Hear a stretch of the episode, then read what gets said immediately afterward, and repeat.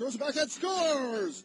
Brady Leavold goes back and forth behind the net, comes out the right side and lifts the backhander up and in. Leavold rights here on Dillon. Dillon comes back with the right of his own. Here's Leavold uppercut. Another right by Leavold. Now we got another fight. Brady Leavold got the right hand pumping on Tony Van.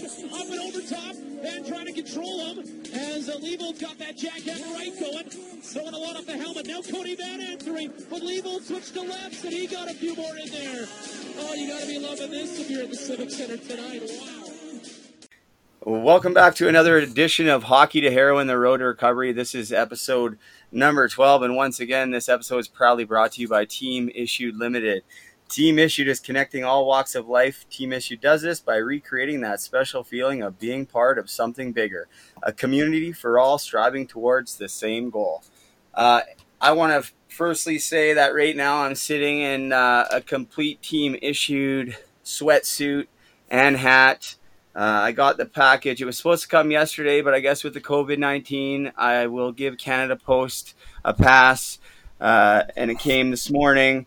Uh, it, what a what a nice surprise! It was like Christmas. I really had no idea that uh, what Jesse was going to be sending me. Uh, it was a gift.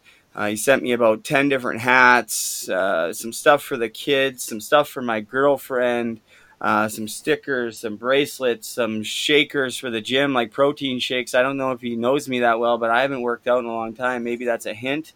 I have no idea. But um, Jesse, thank you for that. And, and I want to say, guys, and I've said it before, uh, but now I can actually tell you that the, the quality of their their clothing and their hats is. I'm not just saying this. I don't think I'll wear a diff- another hat I'm wearing a snapback right now that's a flex fit snapback. I've never even had a hat or seen a hat like this. Maybe that's because I've been um, messed up for so long. Maybe it's a thing or maybe it's not. I have no idea, but I've never had a had a comfy hat like this in my life, and uh, I have like six or seven of them now. Um, so head over to www.teamissued.ca and once again, promo code TOEDRAG15 to get 15% off your total purchase. Uh, it's been an exciting week. I had Brent Sopel on, and he was an amazing guest. And actually, since then, uh, you know, we've actually built an amazing friendship. And um, what a guy he is. And, uh, you know, we talked uh, every day since, and we've set up a time now that we're going to talk uh, one, at least once a week every week. So that's great. Um, you know, I'm building new friendships, and uh, obviously his story is is extremely powerful and he's inspiring a lot of people and uh, uh, to have him as a friend and somebody on my side means the world to me so thank you to brent paul rosen brought that, that friendship together so thank you to him uh, once again i'm in the matt lashinsky studio i want to say um, that i've talked uh, to matt's mom nancy you know she um, I didn't know her beforehand. I never knew Matt, as I've said many of times, and I'll say it and I'll keep saying it. Matt uh, was a second round pick of the Sault Ste. Marie Greyhounds. Uh, he's the same age as I. He was the same age as me. Uh, he played for them for a bit and uh, suffered with mental health and addiction, and he lost his battle to addiction a few years ago. Uh, a new friend, Matt Thompson, as I've said, uh, brought this to my attention, and when I started building this studio, he ended up sending me a little bit of money. Him and I talked about it and decided to name it the Matt Lashinsky Studio. So um, Nancy's actually agreed to come up here um, on the uh, you know once it's all done me and matt thompson are going to get a plaque made up uh, we're going to have nancy and nancy's husband out and his uh, matt's sister amy up uh, and hopefully we can get like a cool guest in and do a do a show right on the spot or something uh, as in honor of Matt's memory. So that's kind of nice, and uh, it was really nice to to chat with Nancy, and I look forward to developing that relationship.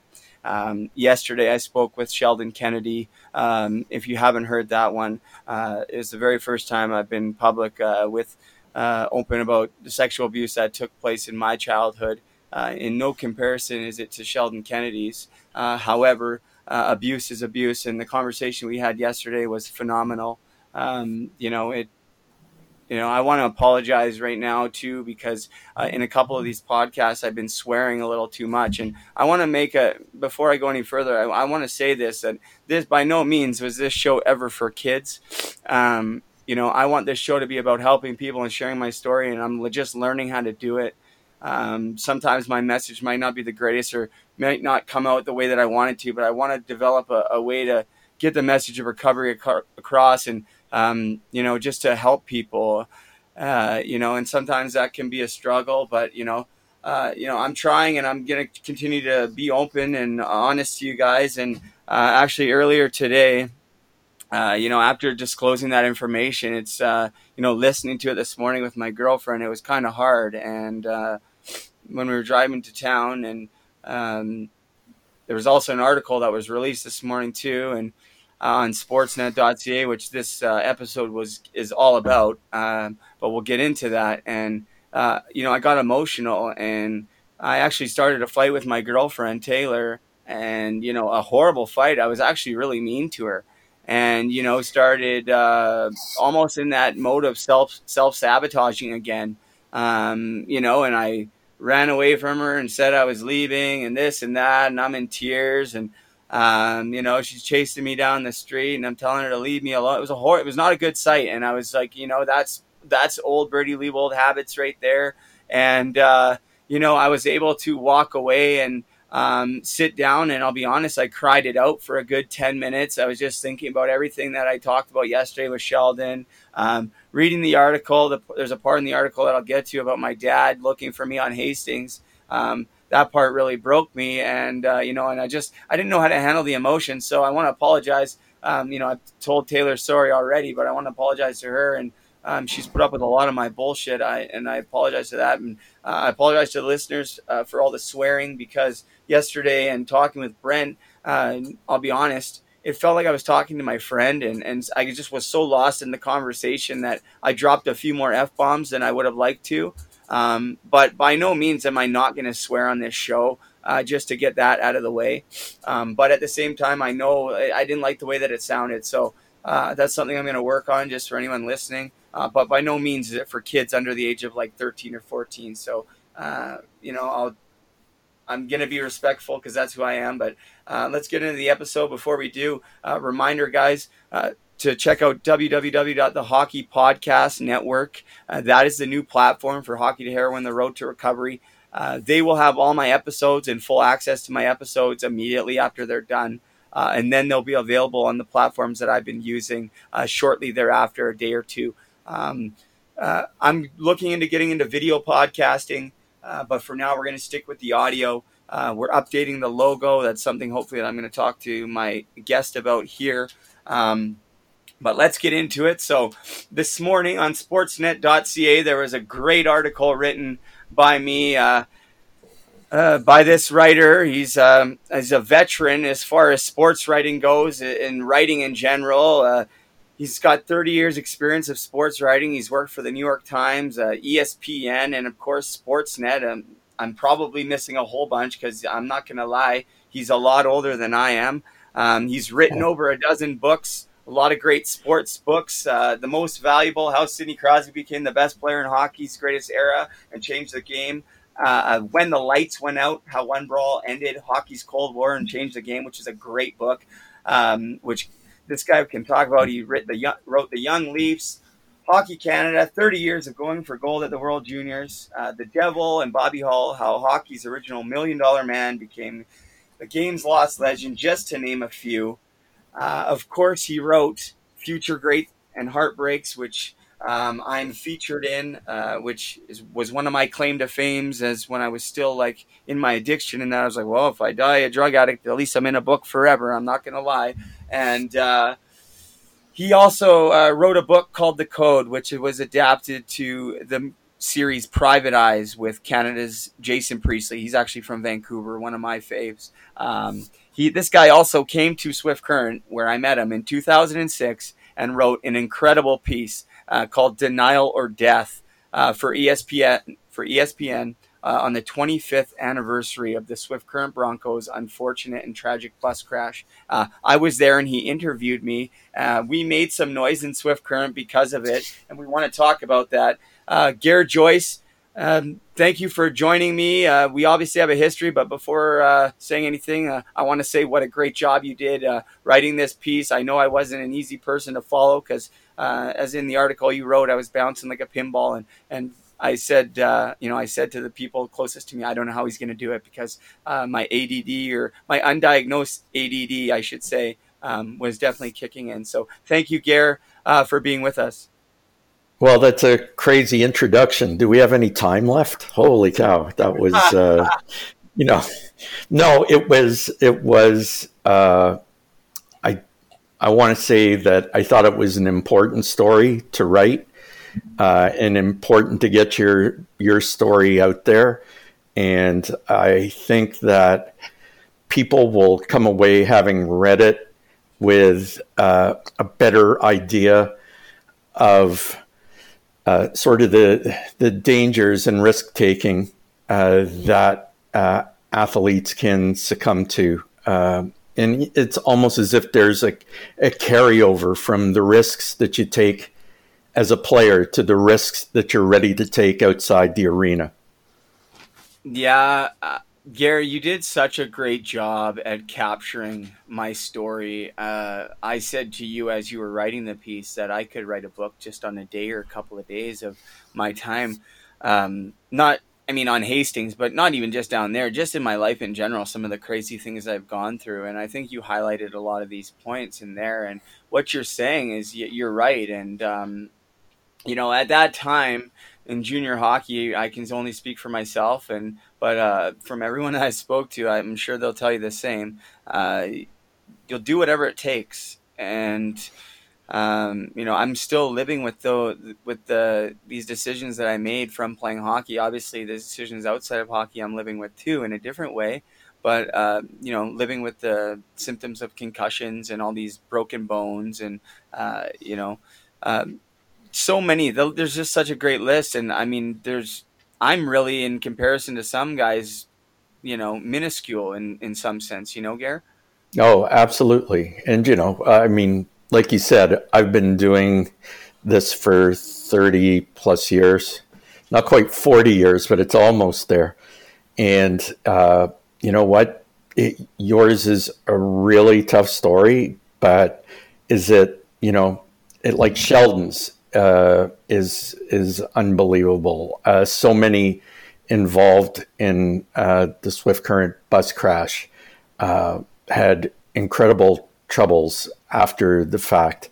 Uh, you know, I've seen other uh, other professional athletes with addiction issues and depression issues and all sorts of mental health issues. you know what? It's not all uh, cheering and the red light going on. You know that that, that athletes are full-bodied, rounded people. You know, in three dimensions. They're not hockey cards. Yeah, and people often forget that. And you know, the sad part for me now realizing is.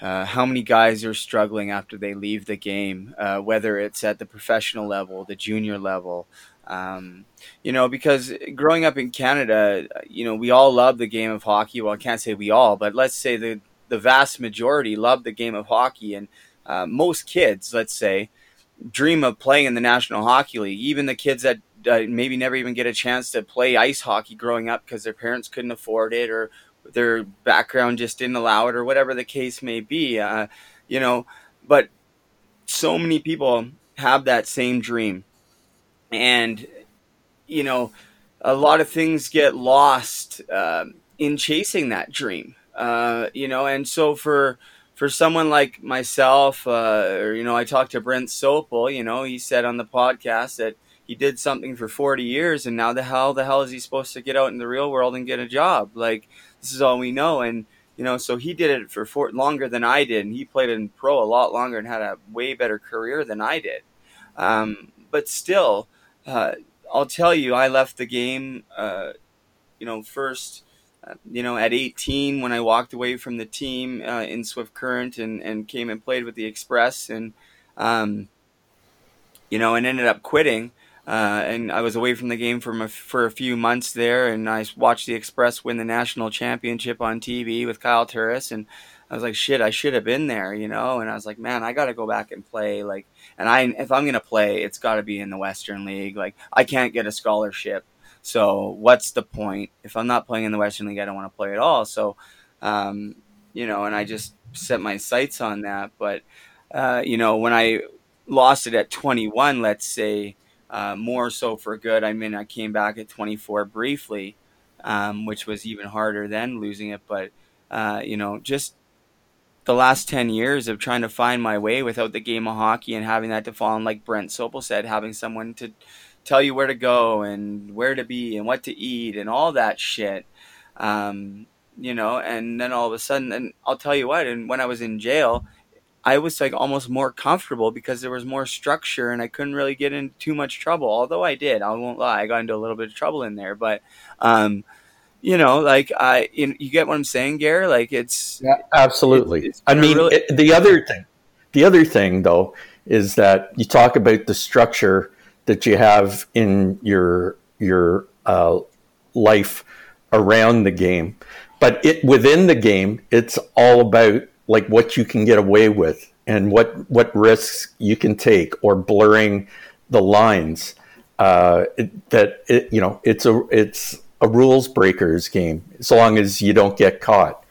Uh, so you've got that weird sort of contrast or uh, conflict between having so much structure, uh, whether it's imposed by a team or within the culture of the team in the dressing room with your teammates, uh, and and also like going out and competing for the most important thing in your life, and trying trying to get trying to do whatever it takes to, to get there, uh, whether it's bending rules, breaking rules, whatever. So it's, I mean, it is, it, those, those aren't values or approaches that really help you when you're not in the game, right? Like, No, you know, I, you're right, Gare, and it's uh, I don't even know what I would be doing. Uh, I with you know this podcast. I've said it. It's right now. It's really not paying my bills. Who knows if I ever will? But I believe that it's going to bring me some opportunities, and at least it's giving me something to do uh, and to connect with positive people again. Uh, you know, and I can keep my head on straight, and I'll get some good opportunities again. And I'm so fortunate. And I just thank you know, thank you for people for listening and actually giving a chance for you taking a chance to write this story. You know, like that really is a game changer too, Gare. So thank you for that. And and you know, I want to talk a little bit about our time in Swift Current because sure. uh, you know you wrote a great piece uh, called "Death or Denial," uh, and or "Denial or Death." Sorry, uh, on ESPN, uh, and I said it in the intro. You came, and you and I had not met beforehand, and I was actually, you know, it's funny. I was reading the piece, and it's such an amazing article. Uh, what a tragic story, as you as we both touched on. Um, Yeah. Obviously, Sheldon Kennedy and Joe Sakic were on that bus, and I talked to Sheldon a little bit about it yesterday. Um, but I was looking at the article online, and I'm looking down, and of course, at the front on the front page, there's a picture of Sheldon Kennedy and Graham James, and um, as I go down, there, of course, Sheldon Kennedy is highlighted in the article, of course, and some nice pictures of him or whatever. And then you go down, and then there's a picture of me, like in practice in Swift Current, and then a little bit about me. And I'm sitting there, I'm like, this is really, really bizarre. Like, uh, this is how many years later, um, you know, and now this you've done this article now on me, and the day before the article, it just so happened that that's when Sheldon Kennedy was available. That's when his representative um, lined it up because I, as you know, I did Brent Sopel, and then the next day, um, Sheldon Kennedy came available, and I wasn't going to pass it up. And yes, I can bank my interviews and do it that way, like some people do, but I just don't want to do that. Um, not at, too far ahead of time, anyways, because I feel like doing it in currently on that day if you can just because so much can happen in a day or before or anything uh, and I want to be able to. Do you get what I'm saying? So, um, Absolutely. to be, able, to be able to look at that and it, just how it lined up, and I'm like, you know, and there's Sheldon, and obviously his story is so public, and what he's done is tremendous um, for like just the advocacy work he's done is, is incredible, and um, you know, there's not, there's just not enough I can say about that guy. The the conversation I had with him yesterday, Gare, was uh, one I will never forget. One I never really thought I would even have a chance to have with him. Um, and man, it was hard, uh, but it, it, was it was really good too. And so looking at this article with these pictures, and all of a sudden I look down, I'm like, wow, like there's Sheldon and there's me, and it's like as if, like as if you ran into me uh, there, and it just so happened to be me that was the eccentric one. Like, what was your first in, like impression of me, or what do you remember about that experience? Okay, uh, a little background. When I went to uh, Swift Current to write about the marking of the 25th or sorry 20th anniversary of the bus crash, uh, I didn't go in with any set game plan. Uh, I, you know, I can't make things up. I have to write what's there. But I did want to uh, get an. Imp- I wanted to give readers. Uh, this is I was doing it for ESPN, so these are American readers. I want to give them uh, an impression, some background on what life is like for a junior hockey player, because really the by far the vast majority of American re- uh, sports readers, even even hockey fans, don't know the the lives of junior hockey players, uh, and certainly I, I, was trying to establish uh, a sense of place for readers who couldn't find Saskatchewan on a map, right? so so I, I wanted to I wanted to set the scene, and and also to get an idea of uh, if, whether, or how life was different for a player uh, circa 2007 as opposed to 1987, the Broncos' first season. And I mean, that bus crash was literally uh, like in, in, midway through their, their first year. Um, so uh, I, I, went looking for a player to talk to, and uh, I didn't want to get uh, a first round pick or a star player or someone along those lines. And I, I don't really think that the Broncos had someone in that in that snack bracket. Um, but I wanted to find someone who was confident, outgoing. Uh, I wanted to find someone who wasn't from Saskatchewan, uh, so that you know I wouldn't get the answer. Swift Current's just like any place. Uh, I wanted someone who had come from away and and could compare uh, Swift Current to their hometown, and uh, and it, from a city, even better. Uh, so you were an easy call. Uh, I I talked to probably, I know I talked to at least eight players, uh, and and sort of edited them down and focused on you. And I I would have to go back and look at the lineup to see who else uh, I had thought would be a good candidate. But uh, you were one of the easier interviews, my brother. Like you, you know, I just op- oh, I just opened my notebook and and you you talked freely and confidently, and uh, I mentioned in the article that, that came out in Sportsnet, I could never have guessed that uh, your life would run the course uh, that it did in very short order after uh, after major junior hockey. You know, there's all kinds of people who struggle in their late 30s, early 40s, 50s, whatever. You know, but to have to have the the sideways uh, slide that that you did uh, in your early 20s. Uh, you'd like to think you could see it coming. I couldn't see it coming at all. Yeah, it, uh, you know, I kind of at that time, I, no, I would have never imagined where the places it took me. I knew that at that time I had definitely had some issues, but uh, again, yeah, I just would have could never possibly imagined. I think at that time, I think you spoke to Zach Smith. Maybe he plays yep. in the. Yeah, you spoke to Smitty, who he's in yep. Chicago now. I, I believe you spoke to like Jordy Wudrick, who was a young kid. Um, he's not playing anymore. I don't think. I think you talked to nope. our captain Uh, no, you didn't talk to Woody. I thought you did. Um, did you not? No, talk I, I talked to. I, I, I ta- right. I think I talked to Paul Postma. Posty. Yeah, you talked Yeah. to Posty, I believe. Yeah. Um, but yeah, you're right. We didn't really have any superstar players, but Dale Weise was on that team. He actually called me this morning and was like, "Man, that uh, that you know, I I just didn't know. I can't believe that's the craziest story, you know." And um, but you know, he's all happy that I'm doing well, and I've got you know, I've gotten a lot of support prior to the article, but now, well, a lot more obviously. Um, because of the article. So it's it's again been overwhelming. But you and I went out for breakfast. It was December second, two thousand six. We went on the North Service Road uh, in Swift Current uh, to Smitty's. Uh, which is like attached to a gas station, and that Smitty's uh, breakfast actually was our go-to spot uh, as a team. We used to go there all the time.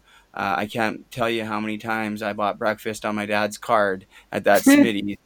um, without him knowing probably um, you know probably sometimes for hanging too like when i was 17 or you know and and then going over and buying a tin of chewing tobacco right after with the same card uh, my Yeah. poor dad my poor dad it cost him thousands and thousands of dollars I, i've been an expensive kid that's for sure um, I, I can tell you. I can tell you that breakfast that day was picked up by by ESPN. I can, oh yeah. beautiful All right. Yeah. well i But think they had like a they had like a three dollar and fifty cent special, but that was the place, and uh, it, it was it was really good, and we used to go there all the time. But yeah, you're right, and I had no problem opening up to you. But I'll tell you what, when that article came out, you and I both took a lot of heat. Um, I Oh, remember yeah. even the coaches even pulled me into the office, and I still to this day, I'm going to be perfectly honest, and I'm not trying to be insensitive to the people of Swift Current by any means, because I want to go on the go on the record right now and say that I actually really enjoy my time in Swift Current. I really like the city of Swift Current, and for the most part, the people were phenomenal. Some of the nicest people I've met anywhere in the world, and I'm not just saying that. My billets, I had some great billets there. Like my first billets, the Weebs, um, you know, Donna and Jeff, they billeted for years, and uh, you know, then there, this funny story. Actually, their daughters, uh, Carly. Um, she's a billet now for the Broncos. Um, she billeted a couple of the kids that won the Western League Championship. She followed in the footsteps. But then her sister, Kaylin, was actually the, dating the guy on the team who knocked my teeth out. You know what I mean? So, it- yeah, like, you know what I mean? It was just kind of funny, right? But, you know, and I've stayed in contact with Carly, like, and she's been really supportive, and her husband, Mike, and they're doing the billeting thing. Like, they were great. And then I lived with the Marcus family. They were really nice. And then uh, the following year, I had like the best billets ever in Swift Current. Um, they moved me actually because uh, the, they moved me right next door to Mike Hangen, my best friend. They literally moved me right next door. Like I had him on the podcast and we talked about it because the year before I got all homesick and they let me go home and they were trying to accommodate my needs. Like I wasn't like a first so first rounder, but like I was their rookie of the year and like if we didn't have a very good team that year and I didn't play that much, but like I was set up as an 18 year old to have every opportunity to succeed. Um, and you know and I'll be honest. After I kind of quit, they gave the they gave that role to Levi Nelson, and he ran with it and got drafted by the Boston Bruins uh, and played in the American League for a bit or whatever. But he filled in my role, um, and uh, I'll t- I actually fought him next the next year in practice and beat him up pretty bad. I remember I remember always kind of being jealous of him in that sense, right? But he was a good player. But I fought a lot in practice, but that's just sort of part of um, it happens. It's not. Uh, you know, him and I shook hands after, and that's just the way it goes. But um, yeah, I was really open with you, and like the the thing was, is I don't really know why, um, what was said that really pissed them off so much, other than the fact that it said like, oh, I uh, I don't know if I'll ever be totally comfortable with the town of Swift Current. Well, how could I be? Like, I'm gonna be perfectly honest. I went to high school there, and I would get, you know, people these these guys would honestly try to like antagonize me to fight them and yell at me and um, you know beak me off and challenge me um, you know or threaten me or whatever and not just me. And so was i comfortable in the high school? No. They were making fun of my clothes and you know i was Well, probably it- making you know- fun of their clothes. It- it's you know it's whatever but what that was the truth. All i did Yeah. was tell the and you re- you reported it. So how can they be mad at you? I, I was confused. But Yeah. what do you want to say about that? Well, what I was going to say, and this goes back to the point that I was making before, eh, you know, eh, and God bless the the people of Swift Current. You know, like I'm sure that there were pe- people upset, and I also had like feedback from Darcy Regier, who is the GM of uh, the Buffalo Sabres uh, from Swift Current, and he told me that I completely nailed the portrayal of of Swift Current, and there were people uh, in the organization, their play-by-play guy or color guy, I'm not sure, uh, who said like I came in to do a hatchet job. I like use your use your sense, right? What does an outfit based in in Manhattan and Bristol, Connecticut, have against the town of Swift Current? Right, like they're it, it, like I have no I have no agenda whatsoever to come in and do that. Now, what I would say is that in telling your story and in, in telling the stories of, of players at that level, at that time, I was, I was not just telling pe- the, the readers about Swift Current, I was also telling them about stories that play out in Prince Albert or in Moose Jaw or, uh, you know, in Owen Sound or uh, Val d'Or or Baie-Comeau, right? I was trying to, to show what the lives of, of junior players are like uh, because it's a completely foreign concept to uh, the US sports model. You know, players go off and play college or junior college, right? They, they, they don't go, you know, five states over and, and uh, play for a team thousands of miles from home and live in someone's basement or spare bedroom.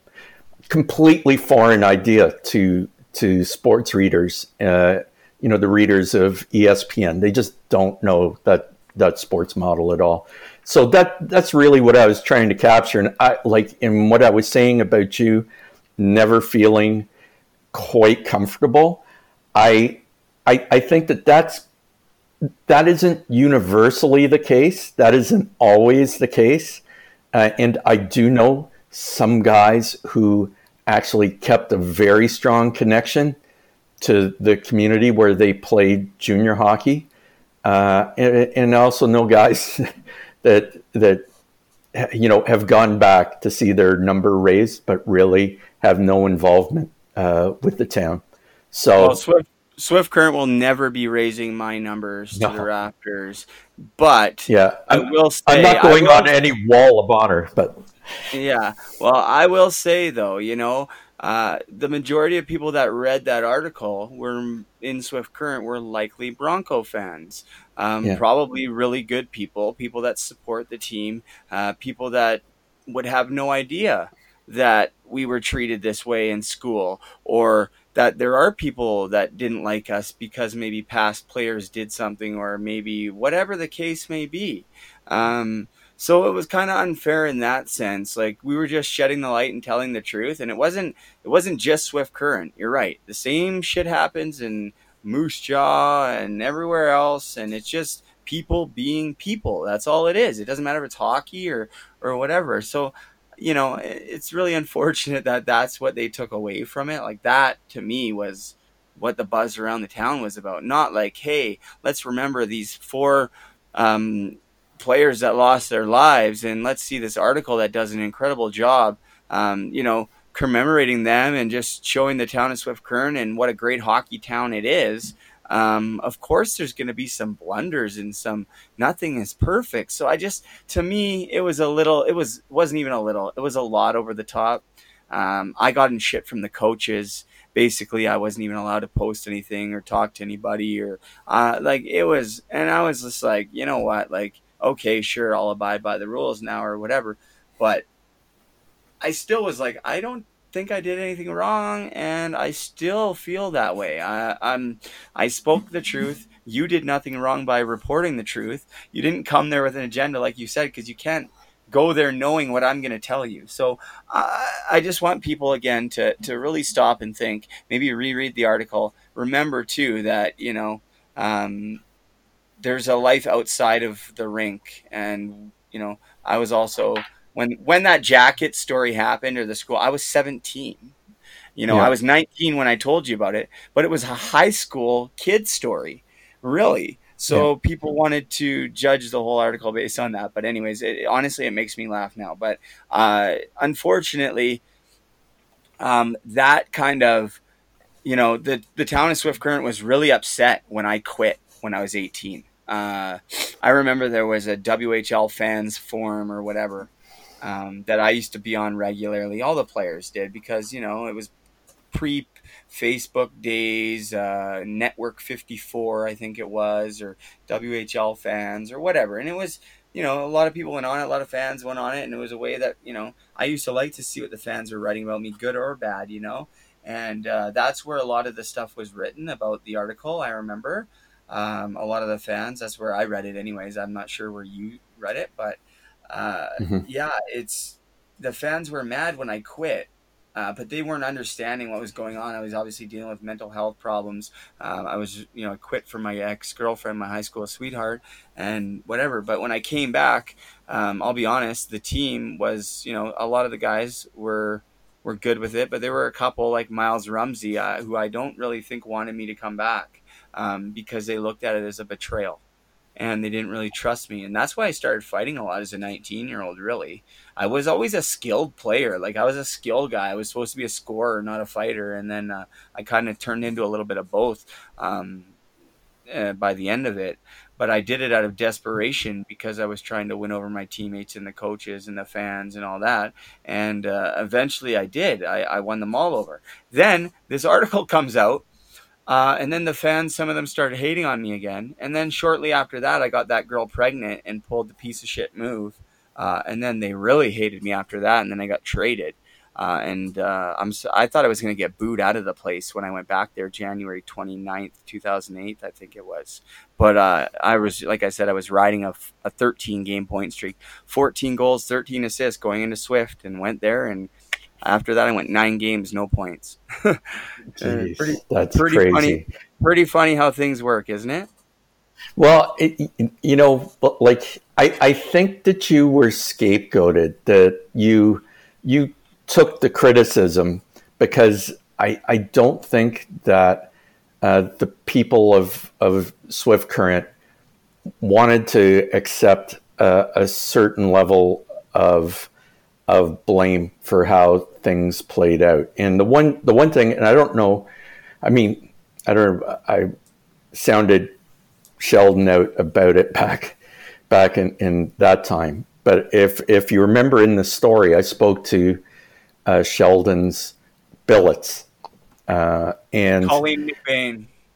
yeah, and and I I said you know like no suspicions that your your uh, your player is staying out all night, and oh, no, we know that he went to the coaches. It's like okay, I I can get it. Maybe it's it's sort of short sighted. It's not willful blindness, but th- like the thing that really struck me odd was when when we started talking about Graham James, and they said words to the effect, but the per- precise words are in the article.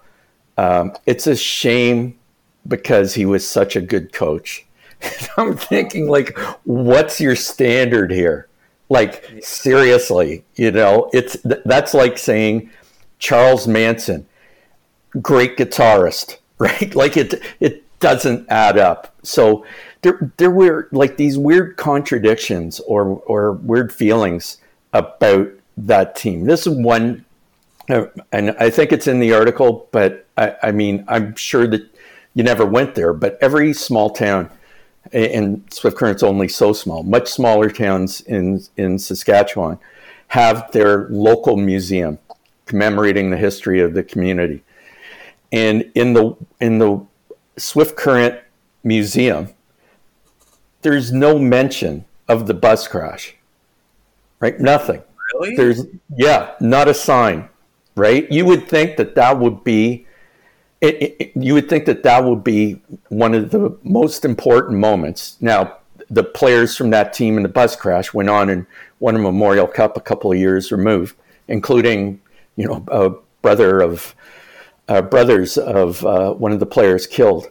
But but you would think that they would that, that it would be marked in a significant way in the Swift Current Museum.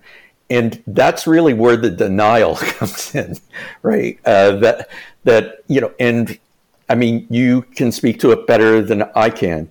Uh, that uh, you know, it, it, was to say an austere to understated recognition of the anniversary. Uh, you know, in the in the pregame, and uh, other other players from that team had come back when on that date uh, in early January uh, in previous years, and there was no mention of the accident. There was no mention of that team. Uh, so it was just a very that that that was something I could not have planned to write. this is you know the idea that I came in to take people down. I I mean, if I just put down that you thought Graham James was a good coach and it's a shame about the other stuff, I'm not casting a judgment here. I'm just taking dictation, right? That yeah. you look bad, I not my fault. I'm doing my job, right? Yeah. Not not yeah. what I what what I anticipated. So so that I I think that they wanted to to blame the fallout, the negative fallout from this story on someone. I was convenient because I'm not around and I'm from the East and I'm, you know, from, they, they thought I was an American. They, they cut me up for, like, like you, they cut me up for the hat I was wearing and whatever. Um, you know, and you were. I had the same one. I had the same hat. I remember that hat. Yeah. Yeah. And so, uh, you know, you know where I'm coming from on this, right? Someone has to take a fall and they don't want to look in the mirror and say, you know what, we how how did we miss it? That no one said that, right? And and the fact is that when when that team went in other buildings, uh, like they they would fag bash Graham James, like that. It was all over, and that's in the story as well, right? Is that it, it the that uh, Graham James's um, sex sexual perversions might have been a secret in Swift Current, but they, that's about the last place they were a secret because it was all over the dub, and you know I had that from from coaches in the league, and you know I mean, and it's it wasn't just a coincidence of you know beaking someone uh, you know, of of heckling someone. Like it was it was it was a known deal. You'd have to try and not know it, not to know it. Yeah, well, I yeah, yeah it's I, yeah, it's I don't really know even know how to uh, really even take it all in to be honest, Gare, because uh, just to hear that there's real no in the museum. Like that's something I'm sitting here listening, going like, okay, well maybe I what can I do? Crazy. What can I do to change that? You know, like, um, you know, I don't even want to be the face of it. Let's just get it done and and uh, there's know. there's like a hundred stuffed gophers, right, and nothing for the for that team for the for the four players who died. Now they have a, the plaque and pictures up in the arena and, yep. and that's in the story. The, the photograph of it's in the story. But there is this weird collective consciousness or a memory. You know, if a town could have a memory, then a, a lot of the stuff around the bus crash and uh, around Graham James, people just don't want to go there. They've sort of wanted to go on the back burner or in the freezer or through the garbage disposal. They don't want to revisit it, reheat it. They they don't want to go there. Um, so uh, I you know I had I had a lot of really good feedback about that story. Um, not just from ESPN or or hockey fans. Uh, and uh, yeah, one of the one of the stories I'm proudest of.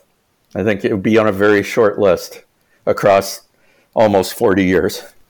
Yeah, well, it's no, like I said, it's a it's a great article, and um, that's yeah, I'm I want to see that. There should be like a statue or something for those guys there. You would think, like even uh, yeah outside the rink or something. But yeah, you know what? Uh, it's a hard issue because you know maybe because of the Graham James thing, it gets kind of overshadowed. But yeah, it's a hard thing to talk about. But I talked about it yesterday with Sheldon, and Sheldon's such a positive guy. What an incredible human being this guy is. Like Yeah. you know the way he talked to me and the conversation we had, and um, you know just his energy is just great. And obviously he's worked to get there, and um, he's battled through a lot but uh, I mean, I think even he would agree with me the fact that you know what? Yes, there's this dark cloud because of Graham James, but there's also uh, a tragic story of four people that lost their lives and a great story of of of, uh, of a comeback winning Memorial Cup championship just two years later. So. Yeah. How, how do you forget that just because of what, the bad things that happened? Uh, you know, people always say, "Oh, you have to look at the positives." Well, then let's start looking at the positives. You know, Yeah. uh, way what, I what I would what what I would say is that like people in people in in small town Saskatchewan, and I've spent like some time in a couple other places. Spent a fair bit of time in Yorkton. Uh, they are.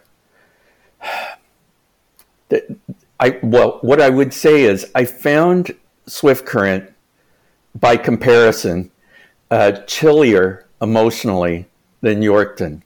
And I don't know if it's that, you know, it's a town of 15,000 with 19 churches or whatever it is. And, and you've got Mennonites and Hutterites and all kinds of, of uh, religious sects repre- represented. Um, but there is sort of uh, like a, a, a not, there, there's less emotion there than you would find in a, a lot of of towns, you know, in a lot of communities. Uh, you know, enthusiastic about the hockey team, most definitely. You know, but in terms of personal engagement, uh, I, I don't know that it's um, you know that that it's uh, an open doors, uh, open arms type of of community. I found it uh, pretty standoffish. Uh, if if I'll I'll, le- I'll leave it at standoffish, but it, it it's it, you know it's it's it, there there are places. You know, I, I mentioned Owen Sound earlier. I mean, there I, everyone knows all the players and engages them, and it you know you have a billet, but it's like you have nineteen thousand billets, right? You know, uh, you know, a- and, like I've seen it work in other communities. Like Rimouski was amazing that way. Um, I, I was there when Vincent Lecavalier was there, and when when Sid was there, and uh, this past year when uh, Lafreniere was playing out of there. Like there's a real rallying and and warmth to the community that there that was pure ice in uh, in Swift Current. Yeah, and uh, it's again, uh, I really don't even have anything bad to say about Swift Current other than the fact that I made some bad choices there myself. Um, but as far as you saying players going back there uh, on that day beforehand and nothing being done, that really is unfortunate to hear. But again, we can't look too much in the past. Let's, you know, I hear these things and I'm writing stuff down as I'm listening to you talk, and I'm like, hey, these are the things I'm highlighting. I want this to change. Let's see if I can do. And it's not like I'm going to think here and change the world, but there's a few little things that can be changed that that I see that you know. Um, that I think should be implemented, and that's just one of them in, in Swift Current for sure. But uh, the town of Swift Current is really a hockey town. Uh, I haven't been back there since since my time uh, with the Kelowna Rockets in 2008 when I got chased out of the rink, pretty much. Mhm. Uh, which was unfortunate because I wanted to be an enjoyable experience, and I just I never could have imagined myself um, making that horrible choice, turning my back on that kid like I did. Uh, you you highlighted in the article, and um, that's maybe been the biggest challenge. Uh, I think through all of this, uh, that's the one thing that really, um, yes, I came out with um, yesterday. I, I, opened up about my sexual abuse when I was a kid, um, and obviously that has effects on my life. Um, but the final, I think, nail in the coffin was when I, you know, uh, because this was a choice that I made. Um, you know, what happened to me when I was a kid, that was out of my control. But, uh, you know, at 20 years old, I made a choice to, to say, you oh, this isn't my kid or whatever. And I knew better. Um, so for the last 10, 12 years, uh, it's been really hard and, and being able to learn to forgive myself, not just for that, but for a lot of things has, has been a, a real struggle. Um, but I would love to go back to Swift Current. I know they do like an alumni golf tournament, and I'm planning on going back one of these years. I want to get back to Kelowna too, if the world ever goes back to normal. Who who really knows? But oh man, but uh, I, I, yeah, go ahead. Gonna, yeah, I was gonna say like I actually went back to Swift Current uh, a few years later, uh, but I've been back a couple times actually. Uh, most recently I guess this was 2015 or so. I rode the bus with the Seattle Thunderbirds uh, from Seattle out to Brandon. You know the the big the big Eastern swing, and it played out over the better part of two weeks because there was the uh, there was the Russian series in the middle of it. Uh, so we ended up spending uh, uh, uh, three days, three nights uh, on the reserve where Ethan Bear uh, comes from in Saskatchewan. So, it, I, I, mean, I, I got an eyeful of, of the dub that trip. And I got flack when, when I got my press pass to go in the arena in Swift Current. They were all set to turn me away, right? Wow. And, and not even let me buy a ticket. Uh, so that was fully eight years after the fact, and and like people remembered. So uh, yeah, I got I got hassled a bit, but you know what? I've been doing this too long, right? Like I don't rattle. You know, I, I mean, give me a hard time. I've I've I've had real people give me a hard time. So, well, I'm sure I, am sure they're going to get over it. I, I, hope that when I go back there, the reception's not, uh, good for me, and uh, you know, I'm I'm actually really looking forward to it.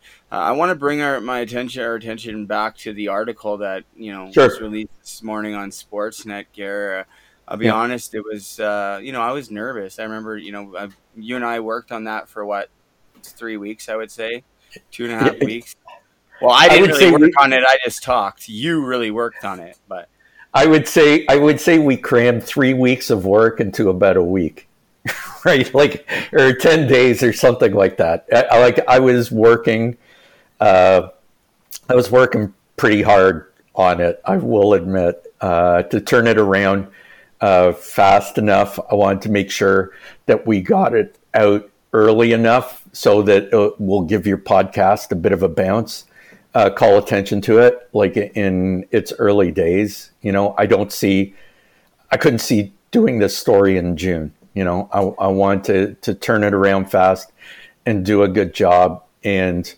uh, the illustrator just did such an amazing job with uh, with the Didn't artwork. Oh, my god! Yeah. yeah. What's going on Raphael? with that? I need, yeah, I'm gonna talk to this guy because I need a new podcast logo badly. My people at the Hockey Podcast Network messaging me. They're like, "This is a problem. We have standards at this network. If you can't do it, we'll get someone to do it." And da da da. Yeah. But I really like that picture, so we'll talk off uh, off the air about that. But yeah, like honestly, he did such an amazing job. You actually sent me a couple sketches um, yep. earlier in the week, and I mean, I've been holding on to those pretty tight. I'll be honest. I showed a couple people. I think I sent them to my dad, and I showed my girlfriend, of course. Um, Yeah. But like, don't show anybody these, right? And then you sent me the the final one there yesterday, and I was just my jaw dropped. I was like, that's you know, it's it's really cool to see like when it's you know somebody do that and to see you know my life portrayed. The, the guy did a great job, obviously, uh, and you did a great job, obviously, telling the story and writing it for him to be able to do that. So, uh, you know, what was It it, was- like? It was know, an the, were there challenges with writing the story. Were there challenges? What was the biggest? challenge? Oh my gosh.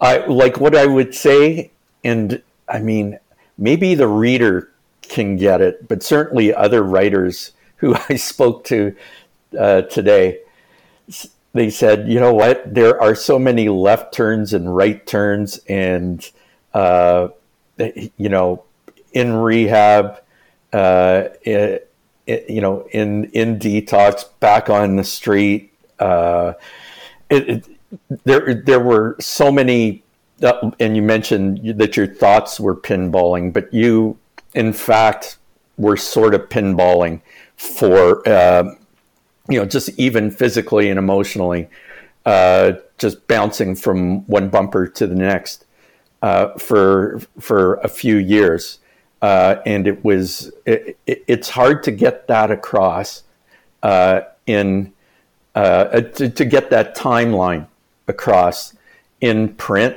or in it you know in, in uh, uh, words and pictures. Uh, it's it's hard to to organize that. You know, it's it's not uh, you know Sidney Crosby you know, from Halifax or Cole Harbor, goes to a Minnesota high school, then Rimouski, then to Pittsburgh. It wasn't a straight line that you took, believe me. Like you, so uh, that was just even managing that uh, was tough.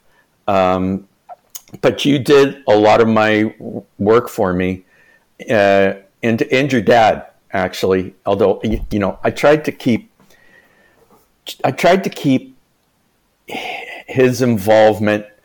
I, I, wanted whatever he said. I wanted it to, to be strong, but you gave such great context to, um, you know, the the physical and emotional experience of being on the streets and addicted to heroin, and uh, you know, going through uh, rehab and detox and trying to stay straight like you did going to AA and NA. Um, you know, you you did a lot of heavy lifting there. I did I did a lot of stenography. Okay, like I I just tried to get a timeline together. And your dad, you know, uh, uh, God bless him. Um, and and like I can identify because your dad and I, uh, he's a little bit younger than me, but uh, it, you know the idea of seeing your son on Crime Stoppers or uh, you know going down to East Hastings Street trying to find your son. Uh, you know that stuff. Uh, every line that he speaks in that, it, it- I just saw it as being like a, a gut punch to a parent. You know, if a parent reads that, uh, you are speaking to uh, a different generation than your father is. Your your father's engagement with the reader. You know, people people would read your story and say, "I don't think that I could I could fall so far so fast," right? But someone of my generation would read it thinking, "How would I deal with this happening to my son or daughter?" You know, like I, I can't imagine what that would be like. Um, so I, I I think that between you and your dad, um, we we managed to get across, you know, that it's not you, it's not you and your addiction issues and uh, the the uh, crimes in in your past. Th- those aren't in isolation. They touch other people's lives, and uh, your your dad sort of really reinforced that. Uh, he he uh, yeah, he's a, he's a good man. That's that's what I can say. He uh, he weathered the storm better than I would. Um, So, and I, I know he's he's pulling hard for you. You're uh, did you get the microphone he sent you, or, or is that what you're speaking uh, on right now? Oh man, my dad pulled through at the last minute, right when I was having Doug, right when I was having Doug MacLean on. You guys have no idea. People listening have no idea how much my dad has gone through and what my dad has done for me. My dad is incredible. He is actually my dad. You know, he was a hard man to like. I used to call him after every single game as soon as I got out of the dressing room. That was sort of our thing, like a lot of guys do to their parents, but um, you know, like eh, we really lost touch over these last 10 years. He didn't come to see me for the first year I was in jail. He didn't talk to me, didn't do anything. He knew I was safe. I think that was the most important thing for him. My mom was coming and giving him messages, so that was good. Uh, he knew what was going on in that, but uh, he was really crushed, and uh, I can't imagine that. So I want to go on the air and say I've already. I texted him, called him this morning, and said, "Dad, I'm sorry. I had no idea that you were looking for me down there. Like uh, that's what it that's reading the article. That's what got me. That's what put me over the edge. I'm like, oh, you know, like you're right. It was a gut punch. Even to me, it was like, wow, you know, because me and my dad haven't had that conversation. So, anyways, he he texted me this morning. Was like, you know what, great job. That's the first time he said that to me in a long, long time. Um, mm-hmm. And he's like, and I asked him if he would come on my podcast, like when I first started, and he's like, not a chance, right? But he no. said to me, he said to me today, he said to me today, he's like, I will be your 50th guest. So I'm like putting it on my calendar. Um, I can't wait to get my dad on here. I love my dad with all my heart. He's put up with so much of my shit. And when he comes on, I don't want him to pull any punches because I mean, I pulled some shit. Like you don't even know. Yeah. Like it was. Well, I'll, t- I'll, tell you. I'll tell you what he said to me. Uh, and uh, like I've I've got to duck out into a meeting yeah. shortly, but uh, like when I was talking to him. Uh, I, I said, you know, like, what were you going through through all this? And when, uh, when Brady was uh, in the corrections center in Ontario, and he, and he said, uh, you know what? I didn't know where he was. you know, I was I I was told that you know that he was being held. I didn't know where. I didn't know what for. They wouldn't give me the details.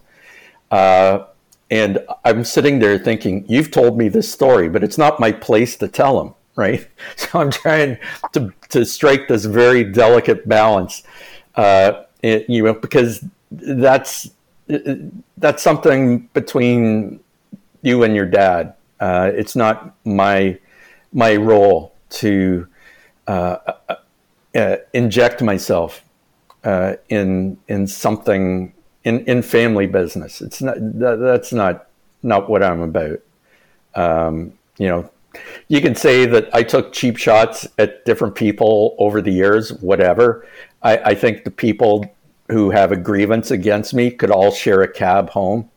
Uh, but and I uh, but I try and play by a set of rules, right? Um, and I I, I want to be trusted, and I thought that that was the great thing uh, that came out of the story uh, for Sportsnet, you know, is that uh, uh I was able to win your trust, and uh, I tried to do the best possible job that I could do and the fairest possible job that I could do, and th- that's been what I've always done. I did that with Patrick O'Sullivan uh, back in the day when you know I broke the story about his dad, which could be a story for another time, another podcast. But uh, I, you know, I, I, I try and t- I try and take a high ground, and I think people in my business, and I'm not defending my business by any stretch.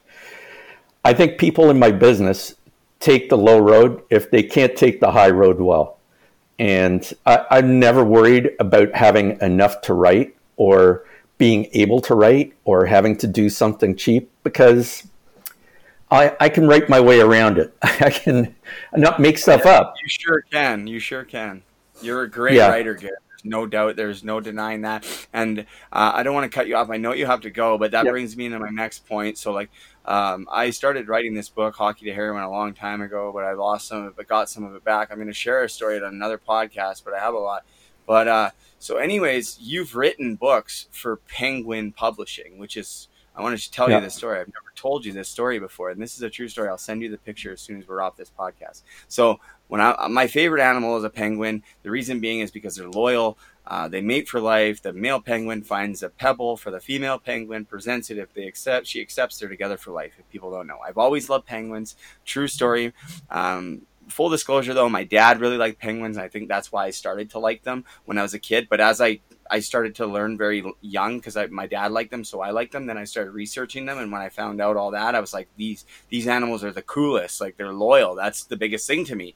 So fast forward now i'm 14 my auntie lori who is my little eccentric aunt she's 10 years younger than my mom on my mom's side she takes me to get my tattoo i want to get a tattoo of a penguin well originally i had this tattoo that i wanted to get this cartoonish penguin like Chilly Willy um, who a friend of mine david rutherford has that tattoo now one that very similar because he also likes penguins too we kind of have matching ta- tattoos but i changed it at the last second um, i got it when i was 14 he got it years later but uh, i actually changed it. It's the penguin logo. I'm not even kidding. The book logo, but with a hockey stick and a number 10 in the middle. I'm not even, basic. It is the same logo changed backwards, the penguin label logo. And so it's kind of weird. You know what I mean? Now I'm talking to you. It's like, that's 14. I'm not shitting you. I'll send you the picture. I'll post it on my Facebook so people can see it. Um, it's and I, it's i'll dig- my- it's on the I'll back dig- of my calf. I'll, I'll dig up a penguin uh, publishing T-shirt then. I know I know where yeah. where I can send it. Awesome. Well, I'll th- send you thank my you address. But I appreciate Yeah. you doing this, Garen. You did you did such a great job in the article, man. And uh, I want to talk to you about possibly writing a book or something, maybe together, doing something down the road. But um, Garrett, thank you so much for your time. I know you have your meeting, but yeah, great job with the article, man. Thank you so much. Okay, take care, Brady. Thank you. Thanks, Garrett. Yep. I want to thank Garrett Joyce once again for joining me on this episode of Hockey to Heroin, The Road to Recovery, um, and also for doing just an absolutely fantastic job on the article on sportsnet.ca. If you haven't seen it, head over there, check it out. It's part of their big read section. Um, Garrett's also written a number of pieces that are just fantastic. He did one uh, on the epidemic in the 1918 uh, 18 19 18 19 19 season um, you know there was like a flu epidemic uh, it's a very very good read um, check it out so thank you Gare for uh, you know sifting through my crazy life story and um, you know piecing together that. Um, thank you to the sketch artist who did a fabulous job with the artwork. I hope that I can use that piece for my podcast logo. If not, I'm going to use something very similar because I just just love it. Um, you know, I want to once again, um, you know, say sorry and thank you to my father Brian for everything he's gone through. Um, you know, I really look forward, Dad, to mending our relationship. I love you with all my heart.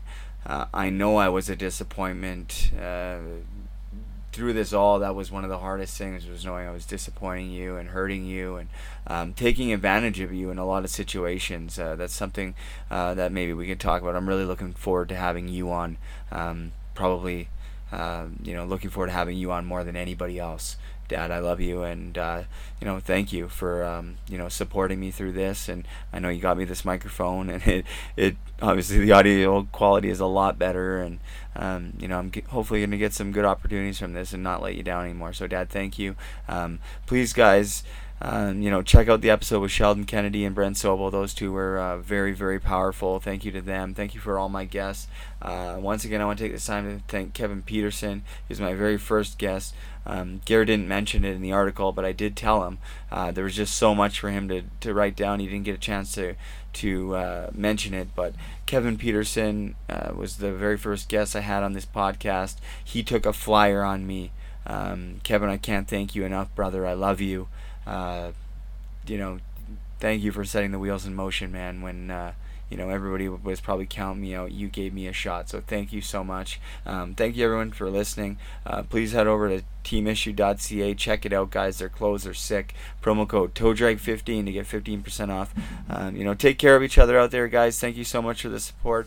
Uh, another day clean and sober, another day alive, and uh, I'm looking forward to doing this again. My next guest will be Montreal Canadiens forward Dale Weise, my old line mate from Swift Current. Take care, guys.